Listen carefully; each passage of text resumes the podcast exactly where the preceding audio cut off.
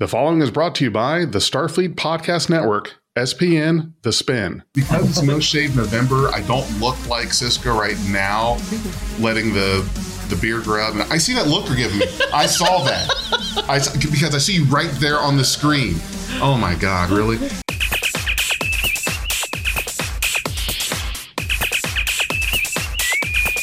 A red alert. Hi, it's Big J, and in just a moment, I will be presenting you with The Needs of the One, a Star Trek fan film from Avalon Universe. Afterwards, please join our critical, not cynical review where we discuss this Star Trek fan film with writer and director Joshua Irwin. Without further ado, here's the fan film titled The Needs of the One.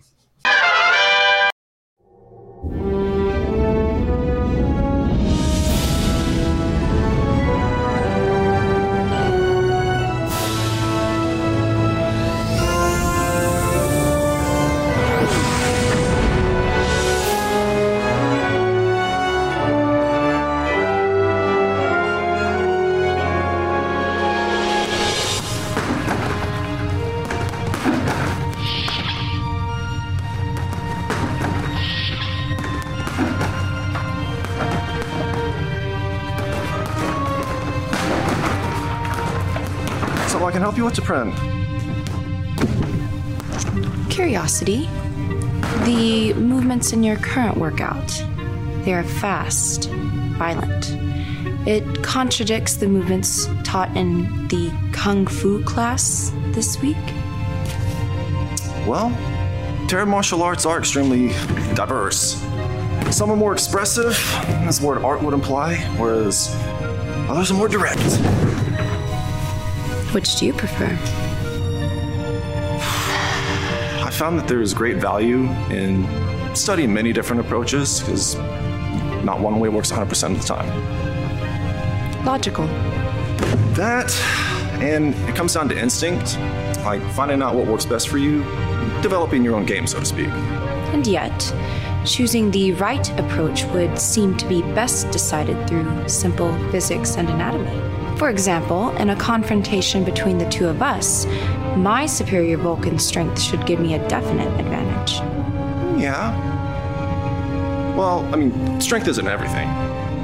Please demonstrate.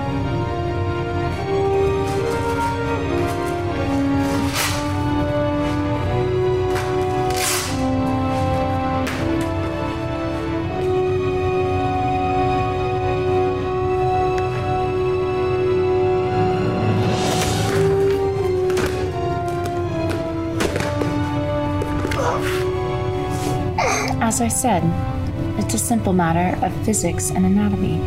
You ever thought about working in security? As Vulcans are pacifists, I prefer a vocation in the healing arts. But you study the fighting arts. As the Terran expression states, it is better to be a warrior in a garden than a gardener in a war. And as a Vulcan might say, that is logical.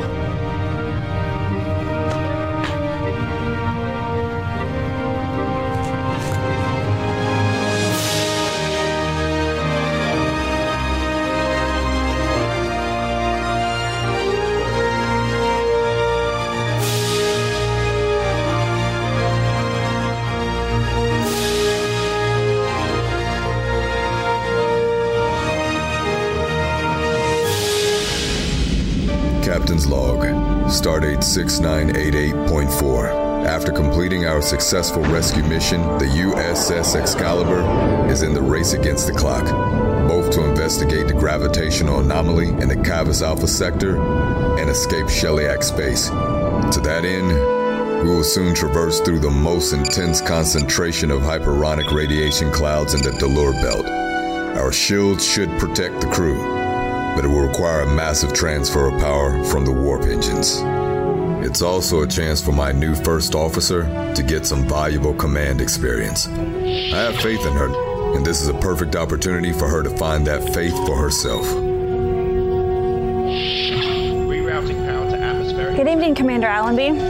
We have brought the ship to a full stop and are ready to enter the radiation field at your command.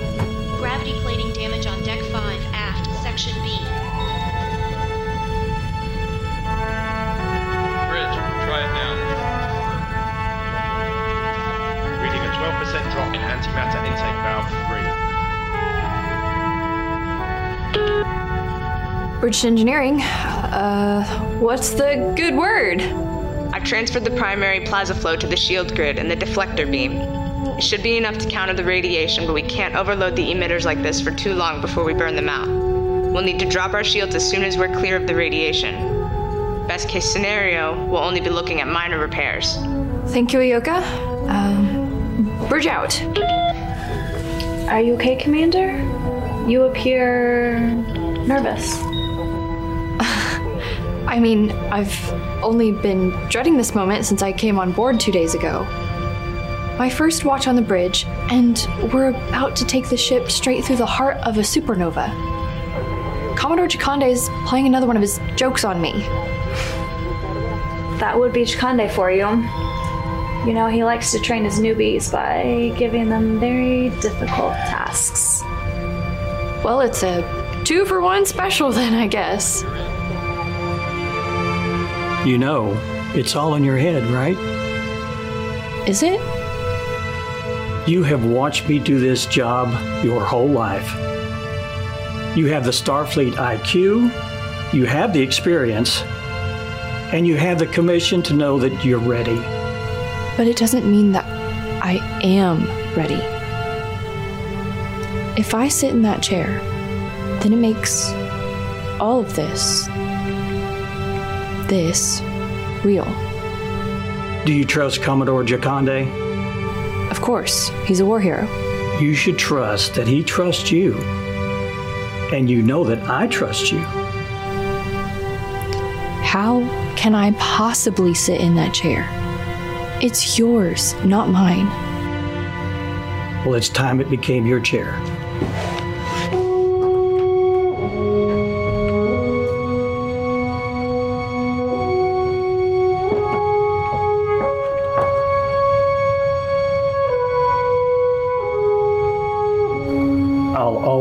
With you, no matter what station you sit at. I love you. Red line on ventral conduit number 2. Incline to reroute Emergency evacuation protocols in place for main deflector section. Attention all hands. This is Commander Allenby. If you'll turn your attention to your screen, you will note our current flight path. We will be passing through the most dense portion of the Delure radiation field, a phenomenon created in the aftermath of a massive supernova. While we pass through, main power will be diverted to the shields. Warp travel will also not be possible at this time due to the phenomenon created by the intense electromagnetic field. As a result, we'll be going to gray mode GQ3 to conserve power. Please limit all non essential power usage until further notice. Bridge out. All decks acknowledging GQ3, Commander. Commander Shruv, raise shields and set the intensity for 110% of nominal output. 110% of nominal output. Set a course directly through the supernova remnant to a position proximate of the Cavus Alpha sector. Maximum impulse velocity. Force and speed are set. Engage.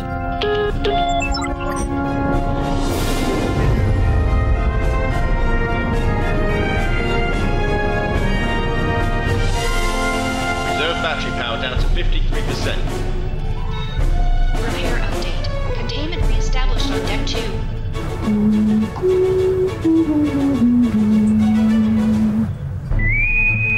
Sick Bay to Bridge. Go ahead. This is Dr. Ava. Security alert urgent. Something is wrong with Nurse T'Pren. She attacked Dr. Estevez with a knife. What? Security acknowledged. Commander Williams, I'm on my way. Nurse T'Pren? That can't be right. Never underestimate the treachery of Vulcans. Well, this is off to a great start. I wonder what's next. Warning hyperonic radiation levels rising, lethal exposure levels, deflector shield output exceeding maximum recommended intensity, general quarters now in effect. Let's be careful with the plasma flow. We don't want to burn out the emitters. Captain to security. Security, Commander Williams. I need sick bay secured and on alert as soon as possible. Aye, sir. Dr. Abel, what happened? Well, I thought something was off, and then she just started tearing the place apart. and she came at Dr. Estevez with a knife. And she cut her arm. We're talking about Nurse T'Pren here. We've never seen her like this. It's like she just snapped. okay. Well, we don't want to alarm or spook her. We definitely don't want to hurt her if we don't have to. So I'm going to go in there calmly. And we'll try and talk to her. And if I need you, I will call for you. Until then, stay on alert.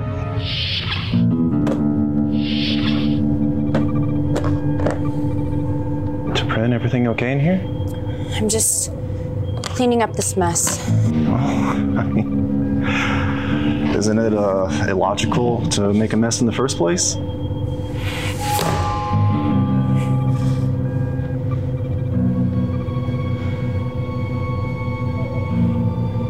Logic. Logic is a joke told by a culture with no sense of humor. The irony is that repressing our emotion is motivated by fear fear of our passions, fear of ourselves. And logic fuels our arrogance.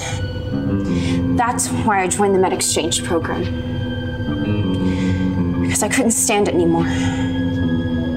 Why open up about this now?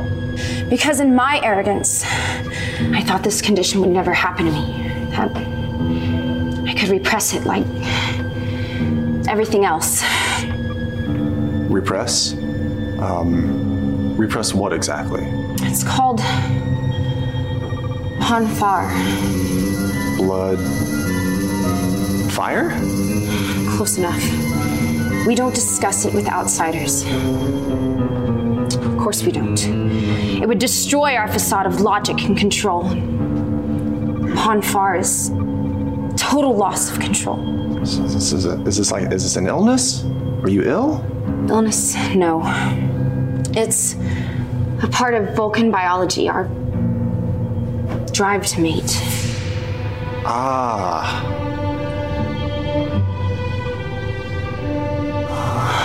We mate or we die. I can see how that could be a problem.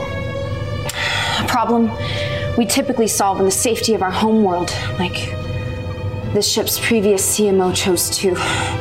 Oh, so then we just need to get you home then.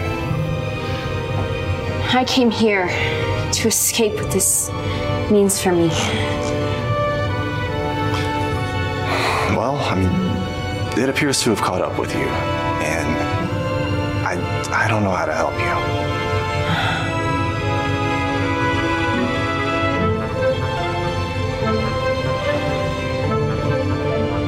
I've always found you to be a man of great compassion. That's why I carry a phaser.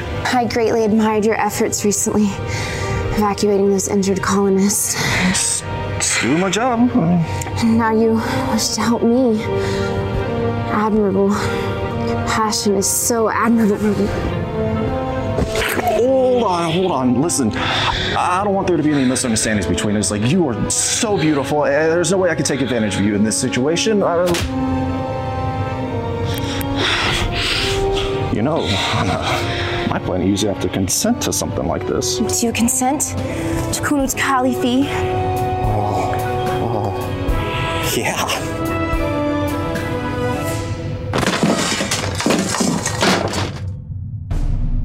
I'm getting reports about a lot of loud noises coming from in there. What's going on? I was ordered by Commander Williams to stand guard. He's been trying to calm Nurse T'Pren down for over half an hour. Well, whatever he's doing obviously isn't working. We need sickbay up and running. I'm going in. Nurse T'Pren, is everything okay? Indeed.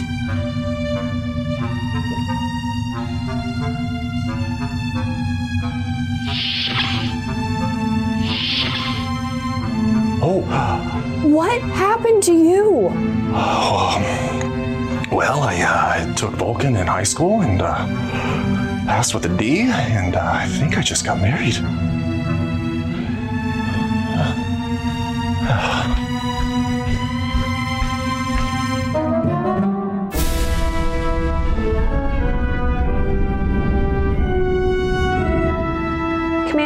We are clear of the stellar remnant and the Tau Cygnus star system.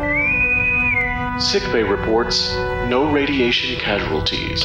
Bridged engineering. Engineering, Ioka here. I need warp 8 for as long as you can hold it. I can give you warp 8.2 for just under 48 hours. Estimated time to the Cavus Alpha sector at warp 8.2. 47 hours, 12 minutes will take us to the L1 Lagrange point of the fourth planet. Cutting it right to the edge. Warp 8.2 it is then. Commander, there's a Vulcan ship approaching on an intercept course. Bashar class. That's that's one of their military vessels. They're hailing us. On screen. Greetings, Starship Excalibur. To whom am I speaking? Commander Allenby, first officer. I've come for T'Pren. If you can transport her to my ship as soon as possible, we will, as you humans say, be on our way. I, I, I don't understand. Nurse T'Pren is a valued member of our medical staff, and we are on an urgent mission for Starfleet. I can't exactly spare her for a vacation at the moment. I think you misunderstand me. T'Pren is my wife, and the property of my family. She will be returning to Vulcan with me, permanently.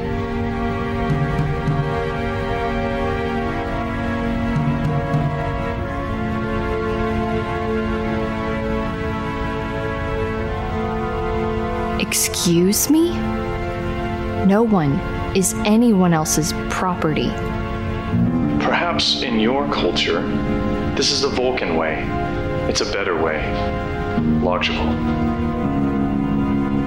I need to at least speak with her first. I can't just release her if she isn't willing to go with you.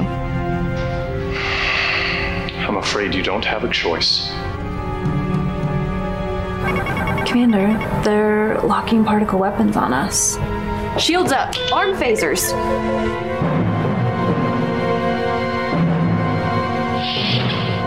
Commander, Starfleet Command has been informed of the situation and has ordered your cooperation.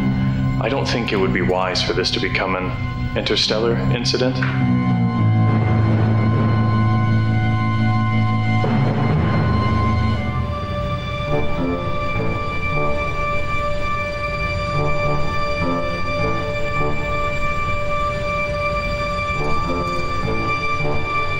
Receiving confirmation on those orders, Commander.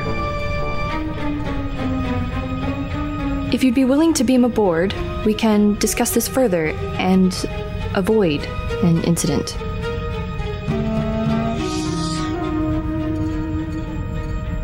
Commander Sherv, we have the con.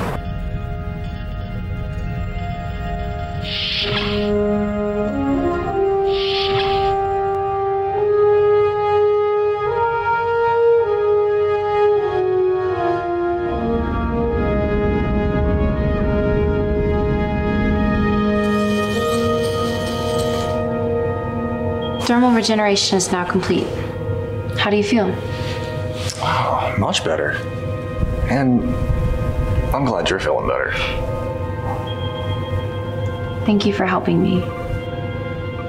Yeah. Nurse T'Pren, please report to briefing room one.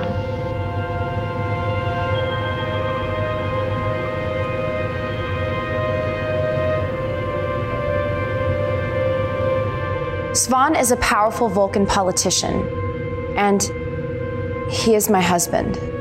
Husband? Vulcans attempt to bring logic to the challenges of our mating biology through what you would call a dowry or an arranged marriage. I was betrothed to Svan by my parents when I was seven years old. Wow. I joined the EXO Medical Exchange Program to escape that arrangement. On Vulcan, we have a word for the type of politician that he is, but it would be unbecoming of a Starfleet officer to repeat such a word. Well, I'm not sure how asylum would work here. The Federation Council has ordered us to turn you over to him. There is a Vulcan ritual that would release me from the marriage, but I would need Commander Williams' assistance and use of the ship's gymnasium. I will discuss it with him and keep you updated. Dismissed.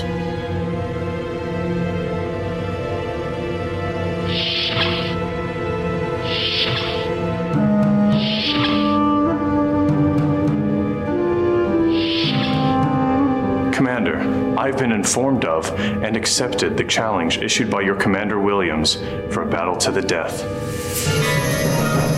What?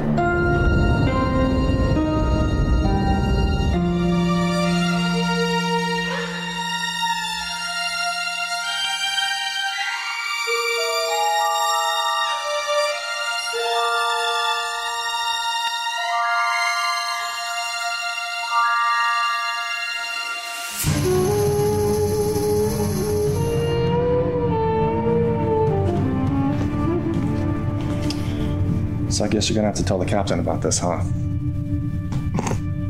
Good morning, Commander. How was your first night? Pretty uneventful, sir. Commander Williams is dead, and we had an interstellar incident with the Vulcans.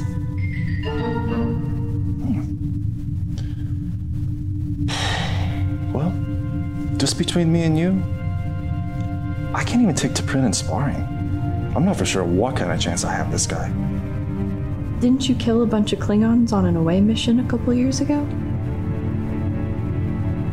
The more I think about this situation, the more it starts to make sense. I mean, Svan would have known that T'Pren was about to enter the Pon Farr, and that she would be more than willing to go with him due to being compromised by it. Pon Farr?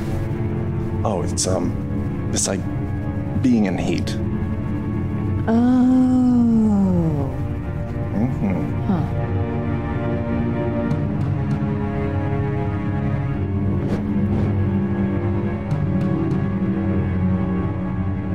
You know, when she said ritual, I thought she meant lighting some candles, some smoke and chanting, doing some Vulcan yoga. Ooh.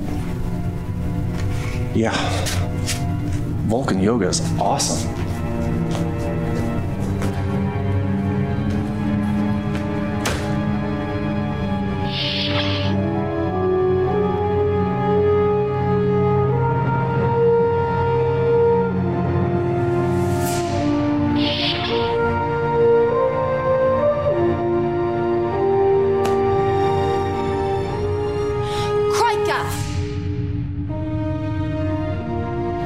Do not choose him as my champion. I will fight for my own freedom. I see no logic in killing my own mate. Vulcan tradition gives me this right. Logic be damned, I'm not going with you. You will have to kill me according to our laws and tradition, or I will kill you.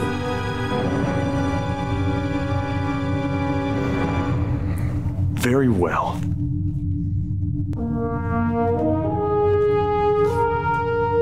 Kick his ass.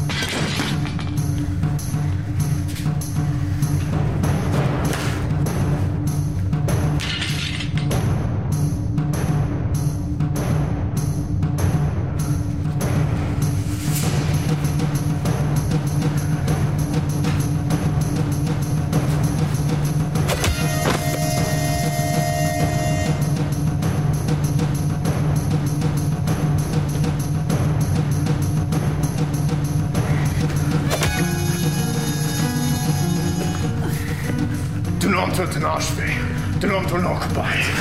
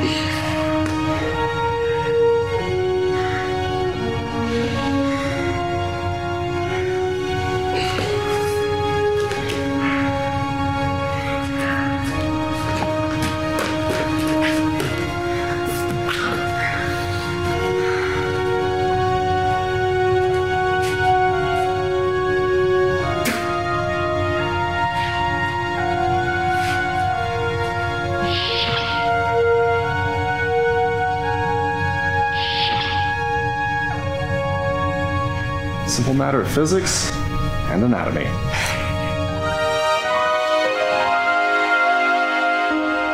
First Officer's Log, Supplemental. The Vulcan ship has set course back to Federation space, and with the excitement of a Vulcan marriage ritual behind us, the Excalibur is on course to resume its mission. Hopefully, with the night shift almost over, it will be a quiet morning.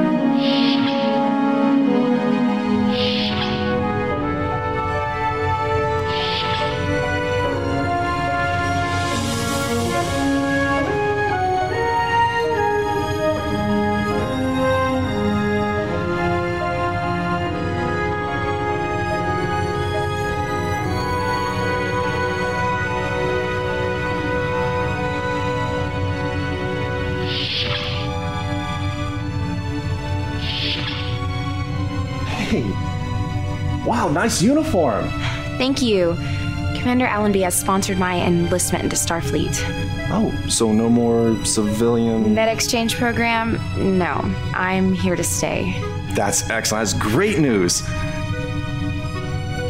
May I assist you, Commander?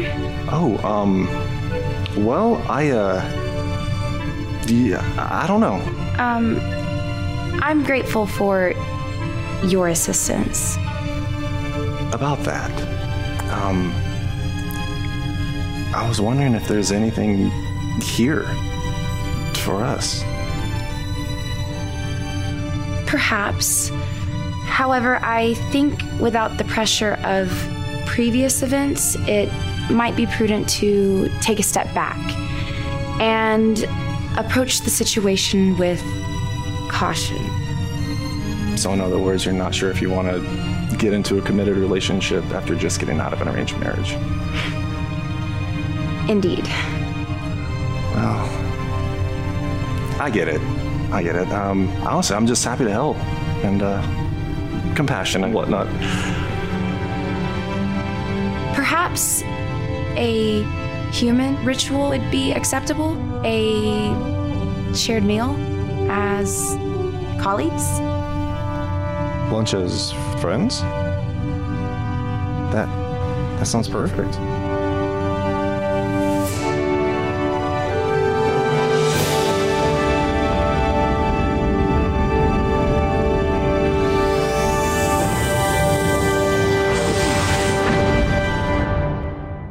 Welcome back. This is our critical, not cynical review. I am Big J here with Nico and Vance. We've got a special guest with us, Joshua Irwin, who is the writer and director of the film you just watched or listened to, The Good Needs night. of the One. So that was a spectacular film. I, Sure was. It was the production value of it looked very good. Everything was just, it was nice. It was really nice. Now, I want to ask you, how did you pull that off? Oh gosh, boy, is that a story. Um, That's what we're here for. you know, hear this it. was. you know, here's the thing. It was. It was really simultaneously one of the lowest and highest points of Avalon there was. Um, there's a there's an inspirational speech that I listen to a lot from a guy named Tony Gaskins, um, rapper, musician, and he talks about greatness and what greatness is. And he says that people don't really understand what greatness is. They think that it's fame. They think that it's, you know, shine and all this great stuff. But he said it's more about sacrifice. It's more about hard work. And he, uh, one part that he says that I think is the most important, he says it's your, your sweetest dream and your darkest nightmare at the same time. And that's, that's really sometimes what film is.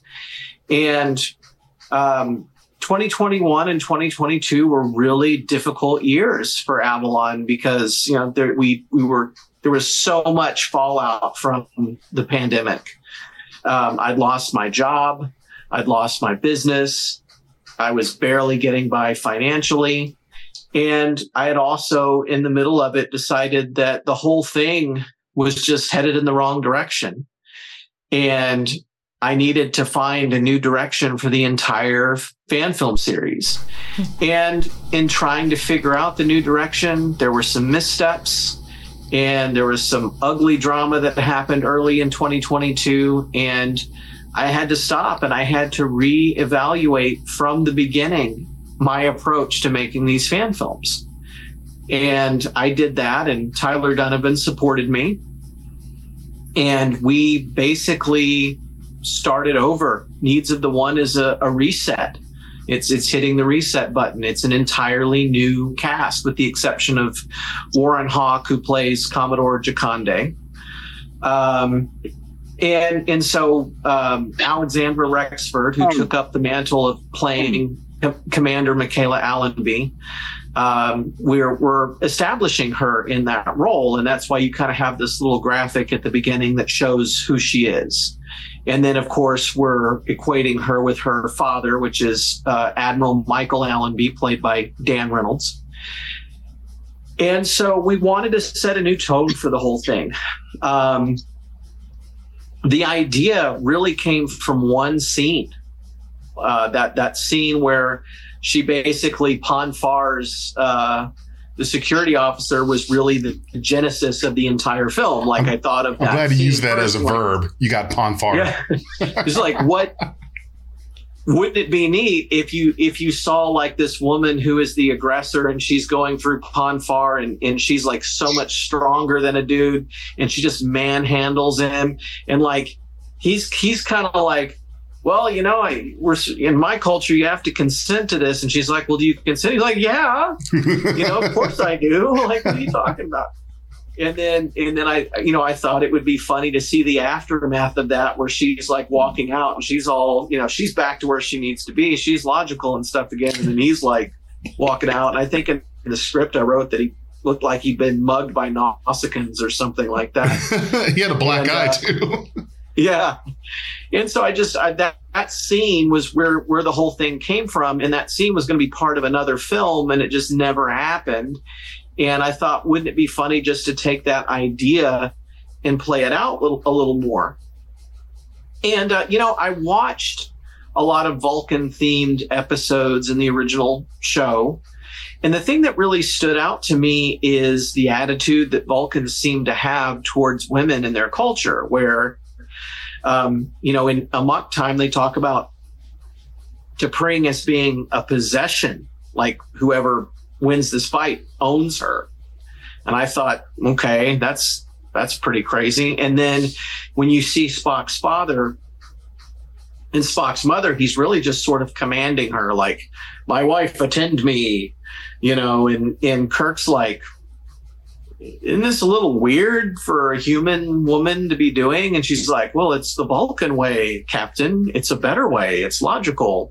And so I thought, wouldn't it be interesting to explore that topic of this arranged marriage thing where you have a Vulcan who doesn't really want to go along with all this, not just from the standpoint of the arranged marriage, but maybe the Vulcan doesn't want to be logical. Maybe she wants to find her own path and do something different and explore emotion.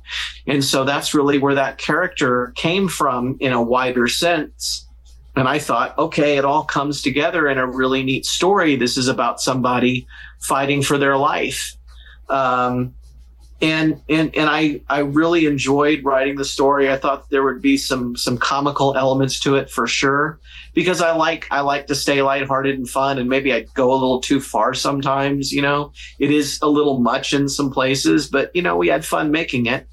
Um, Tyler Donovan who plays, you know, one of the lead characters of Avalon Universe decided he wanted to just come out and hang out while we were filming and he got in makeup as a Vulcan and he had this beard and I was like, dude, you look like Sybok. And then so I just credited him as Sybok in the credits, you know, and it's like you've got your your lead character of your whole fan film thing, but he's just there playing a different character. Who cares? We're having a good time. That's the whole point. And I think the most amazing thing about Needs of the One is that it came from some some really difficult times, some really hard times. But you know, again, going back to that that speech from you know uh, Tony Gaskins, he says, "Greatness isn't isn't what you become; it's what you overcome." And this was one of two or three times that I could have just let Avalon Universe burn to the ground, and I decided I'm not going to let go of it. I'm going to do what I have to do. And I, you know, I hired a new crew, I hired new actors, and we just started over in a way. And it's it was one of the most wonderful shoots we ever had. We shot it across three days. Wow. And we just had a wonderful time. Everybody who uh, participated had a wonderful attitude. Uh, the film was photographed by my friend David Huff, who I work with on indie films all the time.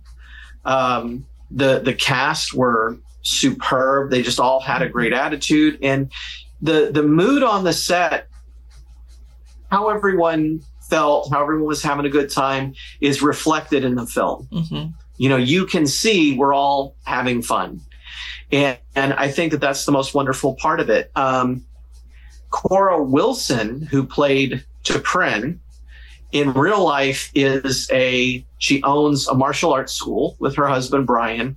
And if you ever met Brian Wilson, the guy is the literal incarnation of Chuck Norris. He's just cool, man. He's got the beard. Um, he can kick butt just like Chuck Norris. Um, and she was a honest to God cage fighter. Um, and so what was really neat about that is that I could describe the progression of moves for her and she knew what I was asking for. I could say, okay, butterfly sweep, Toreando pass, uh, knee on belly, full mount, punch to the face, turnover, full guard, triangle choke. You know, like I could go through the progression and she could just do it because in, in another situation, she'd be teaching me how to do that because she's much more skilled than I would ever be. So it was neat to have someone who was uh, a skilled actor and a skilled martial artist.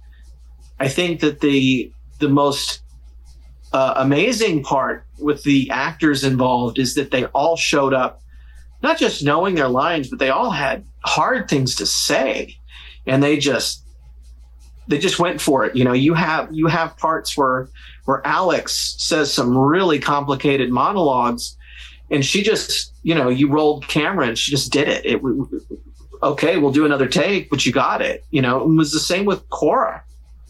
The for- first scene that Cora filmed was the scene where she she pon fars Commander Williams, and she goes through that whole, whole speech where she's talking about, you know, the issues that she has with Vulcan culture. She got it the first time. You know, she knew it, and she, as she's walking on set, and I'm saying uh, to her, this is this scene makes or breaks the whole movie. You know, like the first scene she's shooting, I'm like, this one scene makes or breaks the whole film. And no pressure, you know, but she she went in and she just nailed it. And uh, um, I, I was so impressed with with every member of that cast. I was so impressed with my friend David Huff, who came and worked so hard to film it. And uh, it, it's a wonderful and memorable experience it was a beautiful sunrise to a very dark night, uh, and it has a special place in my heart. That is excellent. That's I loved everything you said there. You said there, and Vance, V man, can we hear from you first on your thoughts and impressions? Well, first off, when I was watching the movie, I, I there was a a, a real shock to me because I'm watching the movie and I'm going, I, I like a lot of things about this movie. I like the Vulcan lady. Uh, forgive me if uh, I'm terrible with names, so I'm not going to refer to them by name. Um, you know, I like the Vulcan lady. I like the security guy. Um, but then all of a sudden, I'm watching the movie, and all of a sudden, like my face pops up. like, I'm, I'm, I'm in this film. Holy shit, I'm in this film. I didn't I didn't realize I. Wow. Uh, and I remember like a long time ago, I'd watched the film. Like I forgot completely that I had seen this film. Um, but Dan Reynolds had had a birthday a couple weeks ago. And uh, for those that don't know, Dan Reynolds is one of the owners of Warp 66 Studios. And I had seen his picture uh, in this from this film, uh, from his scene with the uh, Allenby character and I was like, man, I don't think I've seen this film. I, I, I want to watch this. So that's why I set this up for, for this show, uh, so that we could review this. Cause I honestly, one fuck forgot that I'd seen it. Um, so I was like, I want to watch it because you know, why not? And as I'm watching this, I'm like, man, I, I, I must have skipped a lot of this the first time I watched it, or, or watched it and tuned it out, maybe made dinner or something. I had this on in the background, but as I'm sitting there watching it, focused on it, I'm like, man, this is a great film. And then I pop up, I'm like, oh man, I'm in it. I, yeah, I didn't even know that. So I, it was a shock to me. Um, but I really loved uh, the the joy in in the Vulcan. Um, she was a pleasant character. I liked that. Um, my favorite Vulcan is Tuvok because of, for lack of a better word, the, the humanity in uh, the the character's inflictions and, and his voice. He's not just the emotionless type Vulcan. He there's a lot of passion in his voice uh, for someone who's so passionless uh, or emotionless. Um, I, I love Tim Russ's portrayal of a Vulcan. Um, I, no offense to Leonard Nimoy's fans, and I mean no disrespect to, to you know the the legend himself, but I I prefer Tim Russ. But I I loved this Vulcan uh, and and what she brought to the table. I thought it was something a little different. Um, uh, and ironically enough, there they had a little arc with Spock doing the same thing, exploring the emotion. Uh, and for those of us that uh, know how CBS loves to pluck the uh, fan film world, you know, uh, Josh, this one goes to you, buddy, uh, for them plucking ideas. You know, uh, it seems you had a good one there. and CBS decided mm-hmm. to use that one. Uh, but I, I really, I tell you, my favorite character in this um, has to be the security guard, um, because it would be very easy for this type of story to tell a a hubba hubba type story or a uh, you know a, a, soapbox type story of well it's not right for her to do that to him and it's let me get on my agenda here um, but I found him uh, really a heartfelt character you know of this is my friend uh, and of course I care for you uh, as a person you know, as he's reaching out to her. Um, and I like that a lot. Um, I, I, bought it as uh, I, I, felt the the person come through uh, behind the character. Uh, I felt like I knew him as a person, not just as a character, and I liked that a lot. And afterwards, when I talked to, to Josh, I said, "Yeah, that a lot of that was him, you know, uh, you know, shining through." And I liked that a lot. I think um, when you can find someone that's genuinely uh, positive like that, um, you know that that's that's a good thing about these these films is you you find characters that are like, man, I, I want to know more about that. You know, your your Captain Chikandes and your you know Captain Ramirez and your Captain uh, you know whoever's you know they're great, but I'd like to know more about that guy. Someone who's just your average Joe that's like, hey, my friend's you know obviously in trouble. What can I do to help you? You know, I, I feel like at the end of the day, despite religion, despite politics, despite whatever, I feel like at the end of the day, all of us would be that type of person that whatever our personal differences, we'd all reach down and, and lift each other up out of the muck. Um, and I loved seeing that here. Um, it was a good story to me. I really couldn't find many flaws with it. Um, and obviously, some people in fan films could, you know, those that are obviously looking for a flaw. But for me, I couldn't. I went in wanting a good time, and I left a good time.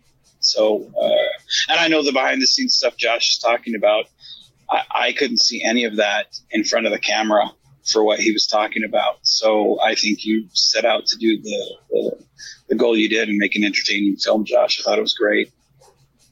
Well, thank you. Um, you know, you, you bring up um, Wade King was the name of the actor that played Commander Williams about the about the nicest guy you'll ever meet in your entire life. Really easy to get along with, really hardworking, a dedicated actor, also a martial artist. And his character was based on somebody who's really important to me. Somebody who is is deeply loved and valued by me. And that is my martial arts instructor. Uh, his name's Nathan Murdoch and uh, they call him they call him No Mercy. He he also was a cage fighter, uh, and he was he was a beast man. He could he could he could just take so many people out. I mean, and when people started talking about this guy, like, oh, this dude knocks people out and all of this, I was like afraid of him. I was like, man, do I want to meet this guy? and then I meet him, and, and he's the nicest. He's like a just a teddy bear. He's like, hey, what's going on? You know, just this zen quality to the man where he's he's absolutely in touch with his whole being and he's kind and he's thoughtful and he's smart and he's easygoing. Now, you get you put some gloves on, the switch gets thrown. Don't mess with him.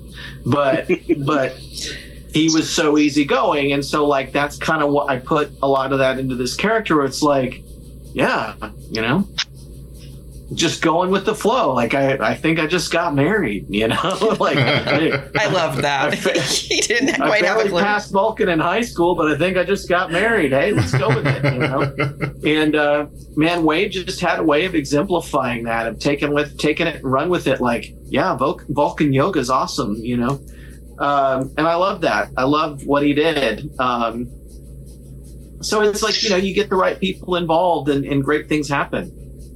the one thing I think that works about the Avalon universe, um, and I I think is an example of a fan film done right, uh, is uh, when your fan film character feels like your average person that just happens to be in the Star Trek universe instead of you know trying to be an over the top, you know caricature of a Kirk, a Spock, a McCoy, you know, when they just happen to be your average Joe that, eh, I work in Starfleet and this is my job, you know. Because, I mean, at the end of the day, that's kind of what Starfleet is. You know, when we watch TOS or we watch Next Gen, you know, those are the, man, the best of the best, the creme de la creme, you know. Um, not everybody is that. You know, those are the exceptions, not the case. And when I watch, like, when I watched this film, you know, it was nice to watch, you know, be like, man, I could you know, hell, I could be hanging out with this guy because he seems like your average Joe. I like that because it makes it more relatable when you watch something you can relate to. You know, uh, it's it's it, it's a good time. You know, um, it's it's not someone that's perfect. It's someone that's eh, he's flawed. He's got his moments, but you know, good cat. You know, uh, uh, I I like the fact that you brought up the the, the kind of flaw in the Vulcan mentality with the property of of, of females per se. Uh, you know, almost almost like a Ferengi. You know, where you know females are property. You know, um, it's not really explored. Uh, and you know, it, it's often ignored. You know, we, we think of Vulcans as uh, uh, enlightened, but I mean, they, they have kind of some shady practices. It's like, nah, that's that's not that's not too kosher. You know.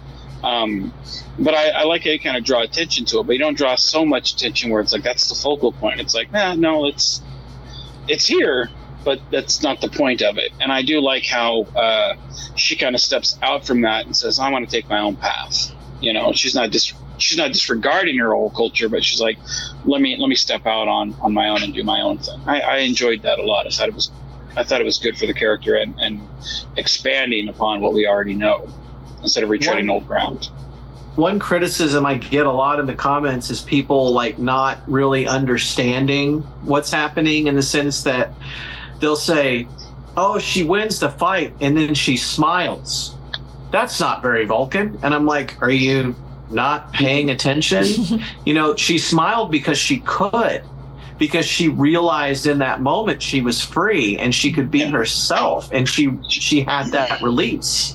And I what I what I told her was at the beginning, you're more reserved, you're more logical, and then as the film goes on, you start to open up and show more emotion, especially in that moment because that's such a big victory for you. You're free, and then you haul it back just a little bit to be careful.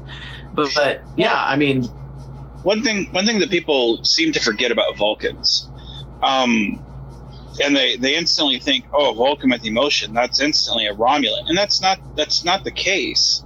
Um, Vulcan, you know, Romulans went down a, a distinctively different path than Vulcans did, but choosing logic is is a choice. Um, you you can choose not to. You can choose. It's just like Kolinahr. You you choose to remove all emotion. You you choose like they're all different choices, and I like the fact that you you know, had her choose a different path. You know, when she smiles again, it's like anyone that's been, you know, held captive per se or you know stayed at a job too long that they weren't you know and they finally walk away they're like fuck this i quit and they storm off and they're you know they breathe that sigh of relief to me that's how i took it was like she's breathing that sigh of relief because she you know she's no longer under the reins of of being forced. She's making that choice. And and people tend to forget the fact that you know hey logic is a choice. You know she's not disregarding her old race she's not throwing everything away but it is it is her choice to do what what are we doing? It's like when someone walks away from a religion you know what what do we keep? What do we choose to believe? You know and it's like that it, it not every vulcan is completely 100% conformed logic. You know, um, I mean, how many times did did Spock uh, crack a, a, slight joke or be sarcastic, and then he kind of has that bemused look on his face? I mean, it, it, to, to, me, that just screams like, "Oh my God, how's he so sarcastic? How you know it's it? The world is collapsing now. You know, it's like there's several different degrees of of you know how you can take it, you know, that logic and sarcasm. It's like, who's to say for who what the right choice is? So to me, I, I completely saw what you were talking about. Again, you what you're referring to is the, the nitpickers that you can't, the, the difference between being critical of something yeah. and being cynical of something, and, and you can't please those people, the ones who don't well, want to be. And pleased. then you get you get a lot of nonsense like people bringing up the 1973 Franz Joseph technical manual and telling you you got this and that detail of the spaceship wrong and you're like well that's this is an alternate universe so that doesn't even matter you know? It's the, i think the i think the weirdest criticism i think the weirdest criticism i got was somebody was like i read this book about vulcans in 1971 and it said that that, that the that Vulcan women aren't strong like the men, and I think that you should have tried to make it like this obscure book that I read. And I'm like, you're, you're telling me that I have to align my fan fiction with some obscure book because you think I should. And I, I think I replied and I said something like, you know, there have been like 800 Star Trek books written, man. I'm sorry I haven't read them all. And and somebody else was like, what an awful thing to come and say like you should align your fan fiction with somebody else's fan fiction. That's not how it works. And so you just you just get all kinds of people that will say bizarre things. But you know the the film is generally well received like a lot of our um a lot of our films it's got like a 98% positive rating you know when you look in the analytics. And it's got you know it's it's um it's in the 40,000s view range. It's like 44, 45,000 views, something like that. Um, and so it's like, you know, it's like talking about you're, you're slowly building back. You know, you had films the previous year that were only doing, you know, we, we started out, we got like 200,000 with our first film. And then we were getting 100,000 and then we were getting 50 and it was kind of trailing off and this was kind of a slow build back where it was you know it did really well. And now the films we've released this year are getting better you know getting more views higher view counts than you know they're they're passing films from two and three years ago. So um, people are responding pretty positively to what we're doing. And it's good to see kind of a recovery happening and seeing it all turn around the, Nico, the one thing that I.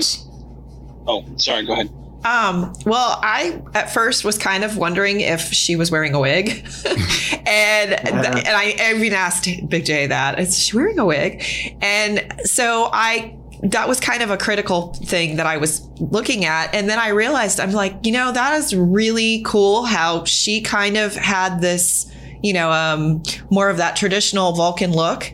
And after she won her fight, it's kind of like the caterpillar becoming the butterfly that she was able to have her own expression and be accepted for herself. And really, you know, she was able to kind of remove that facade that she had on kind of to hide herself into this new person. So I, I thought, wow, what a really good way to portray that in and it wasn't something that was said it was just kind of shown. Um, so I, I really liked that and i'm i'm really amazed at how you said that like this cast was a brand new group and they just seem so cohesive together and you know the, the quality of the acting together and and being able to be relatable characters to one another was just was great and i think that whole idea of um, you know she had the uh, this problem and then there's a loophole that she can do to get out of it. And you know so i love that in a way that was such a serious topic there was kind of this humor to that aspect as well. Um, so yeah I, I just really wanted to uh, share that. I, I really appreciated you know there are a lot of women that this topic is uh, today real life for them every day. And i i loved the fact that uh, um, it was problematic that command had said you're going to turn her over and they found a loophole for that part too. And then there was this new friendship and she actually was able to be sponsored and and accepted in to the starfleet in the end. So it was someone who basically she was fighting for herself but she had a support group um, of this community that brought her in and and held her up. So i i, I love that message it's so Star Trek, isn't it? It's so Star Trek. You know, where some where somebody came from and Vance mentioned something earlier that is something that happened with me in the past few years.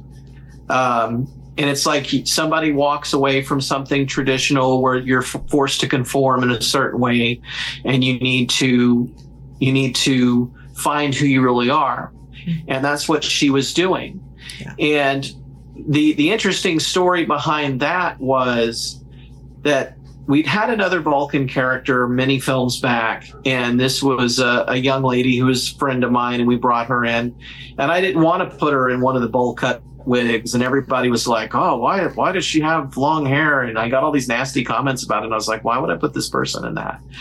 And and then when we were about to film this, we were we were going back and forth on the wig thing, and Tyler was like well, it looks more traditional. It looks more like a Vulcan.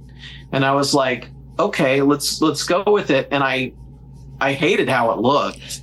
But I was like, maybe that's something we can use. Maybe maybe it can go from she's got this appearance in the beginning that's just all wrong. That's not her. And then at the end, it's this coda where she's embracing who she is. And maybe that's a, a visual element of the story that's not in the script. And we just went with it. Now, a lot of people, again, didn't get it. It was the same thing where you just get comments where people like, what, why did her hair change? What, what, what, why did she take off the wig? I don't understand. And, and it's like, you know, sometimes I don't know. I I think that I think you're disrespecting your audience a little bit if you spoon feed mm-hmm. Stuff to them. I think that you have to do a little bit of throwing some stuff out there and let it let them do some thinking about it and some detective work a little bit and go, oh, okay. And so that's kind of what we did with this. And and um, there was I think we got a comment like two weeks ago that was in Spanish. And I like copied it, and then I went to translate, and it said, you know, why did she take off the wig? and then so, so like I wrote the answer, and then I translated the answer to Spanish, and I replied in Spanish. Um, but it's like you know, hey, people people will either get it or or, or not. Um, you know, there's a thing we did in Ghost Ship where we had like the characters doing Arnold Schwarzenegger quotes while they were killing zombies and people either like that or they hate it. I mean, there's no in between. People either think that's funny or they're like, "Yeah, I didn't. I thought that was weird." You know, it is what it is. Sometimes you you I, I think sometimes when you when you make a choice as a filmmaker where it's like sharply down the middle, people don't like it or people love it. Maybe that's a bold choice. I don't know. I, it's not going to stop me from doing it. Well, it's it's it's one of those things, man, where you know, anytime you go to a movie, you, are not going to have a movie that's going to please uh, everyone 100%. You know, I, I personally, I, I, like old Kevin Smith movies, um, not not so much his new stuff. But like you go back, you watch Clerks, Mallrats, Dogma, Chasing Amy, Jay and Silent Bob Strike Back. Like you go to them and it's like, man, they're they're all, I I think funny movies, but you know, any, any one of those jokes, like you may find a couple of people laugh at this one, a couple of people laugh at that one, a couple of people laugh at this one, you know, and it's like that. That's one of the things. Like any good movie, there's going to be references to something or something that's done that, you know, not everyone's going to pick up on it, you know, and that's okay. You know, uh, those that do get it. Those that don't, eh, that's fine. You know, maybe that's not your thing, or you know, you don't have to get it. It's fine. But you know, that's uh, going back to something you said earlier about uh, the you know 1971 Vulcan uh, book, you know, and uh, people saying, why didn't you write about this reference that was in there? Um, I've always found because uh, you and I have you know been around the block in, in fan films, and we've kind of tipped our toes in, in, in quite a few of them. And I, I, tend to stay very vague on things, whether it's star dates or uh, who's on what and doing what. You know, it's like I tend to stay very vague. I, tend to just be like, hey, let's have a conversation on w- what ship are we on, and let's go there, and let's stick more to the conversation what we're talking about rather than the specifics of what is in the outside world. All this doesn't matter. You and I matter because we're talking. Um, and I feel like films are the same way. What is important is your specific story, not everything else outside of it. And I feel like even if it changes from film to film, that's okay because as long as it doesn't get in the way of telling a good story. And I feel like a lot of people get hung up on the specifics, the micromanaging per se of what needs to go. They they never actually get a story told. Um, there's a lot of great ideas out there, but they never get it fucking made because they're so worried about oh you can't break this continuity because this star date and this star date and this and this ship and this and this and this how this star system is with this and how it's aligned with it.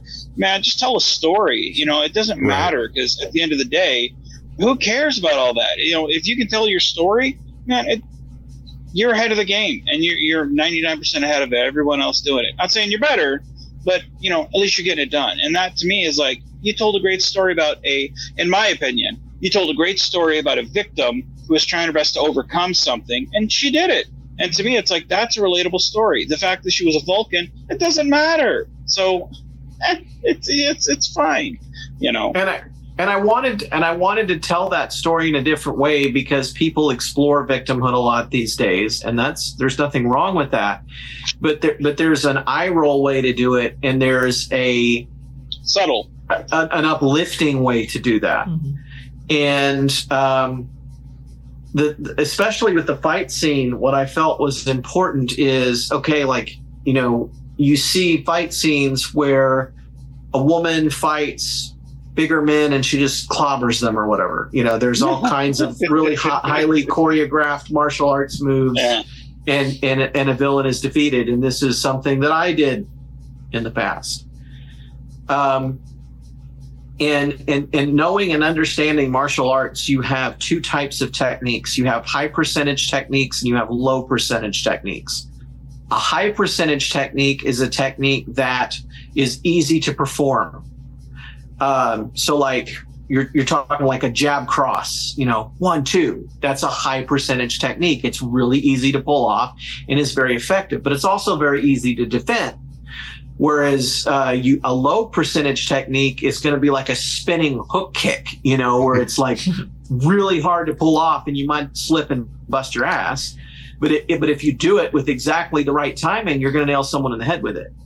Um, and watching fights on TV and movies, like 99% of your, what you're watching people do are high percentage techniques that would never land. It, it, it's too complex. Mm-hmm. Uh, fighting is real barbaric in a way.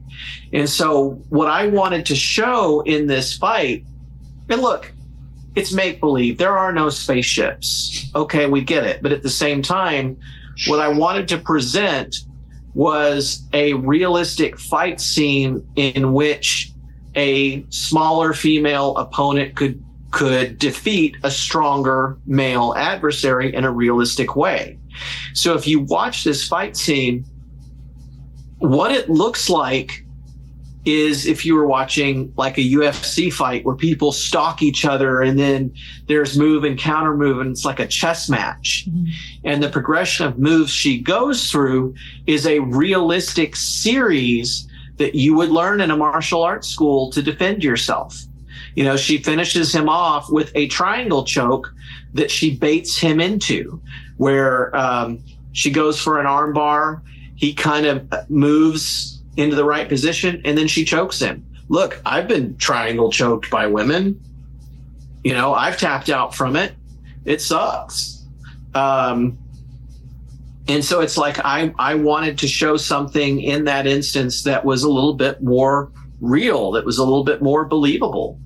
And I, I feel like we accomplished that. Is it, you know, uh, a spectacle? No, it's not. But it wasn't meant to be a spectacle. It wasn't meant to be the Matrix. It was meant to be what it is. I can just hear the outcry of the Trek beards, like, "Well, a woman can't beat a man."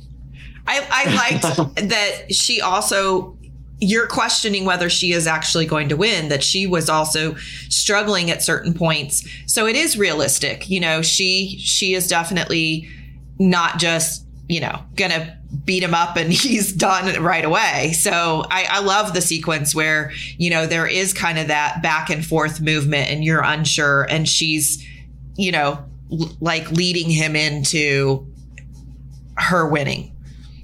Uh, well, a hero or a, a shiro, you know, they're made by the challenge that they overcome by the the opponent that they defeat.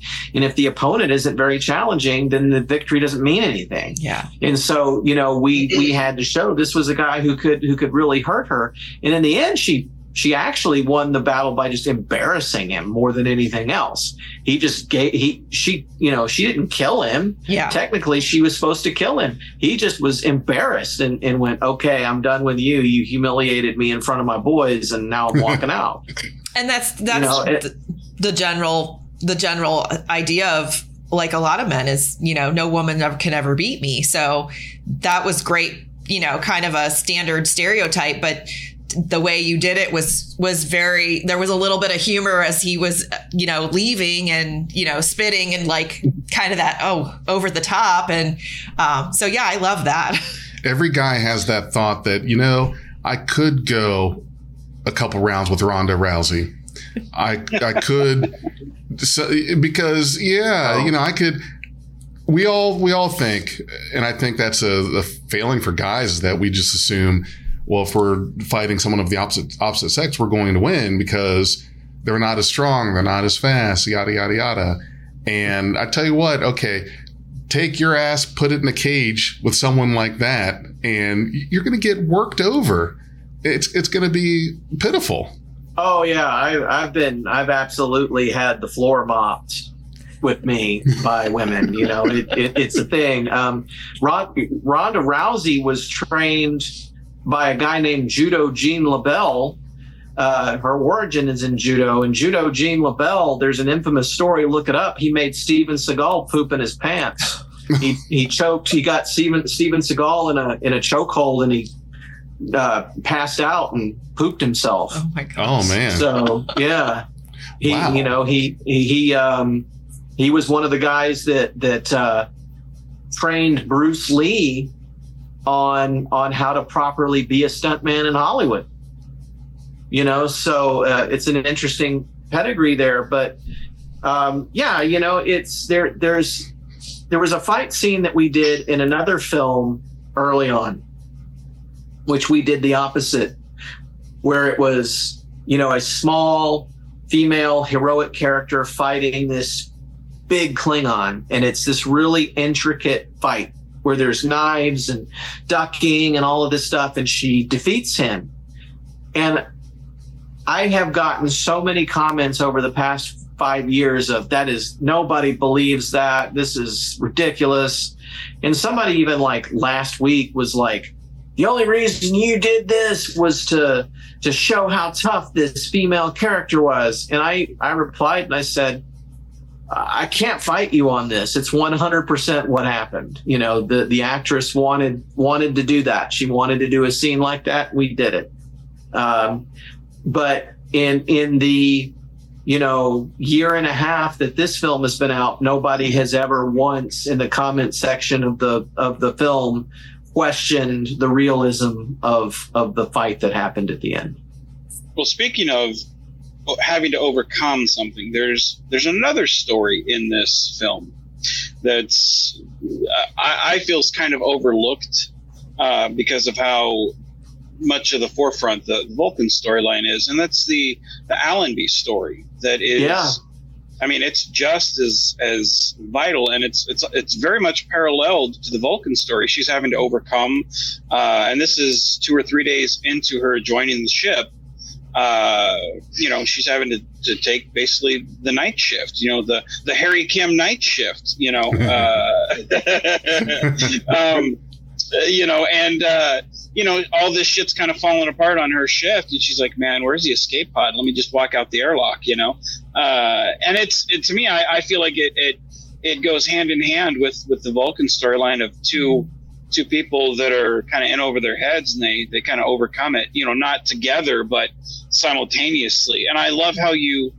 Uh, I love how you blend those storylines together. It, it makes you love both characters, and I like how she kind of she goes, she looks at this and she's like, "This is this is jacked up. I don't want to support this. What can we do to to, to help her out?" You know, I like that because it, you've already introduced the characters one movie earlier, but this you get a better introduction into who she is as a person as opposed to her helping someone else. She's yet again doing it, but you get a better insight into her as a person.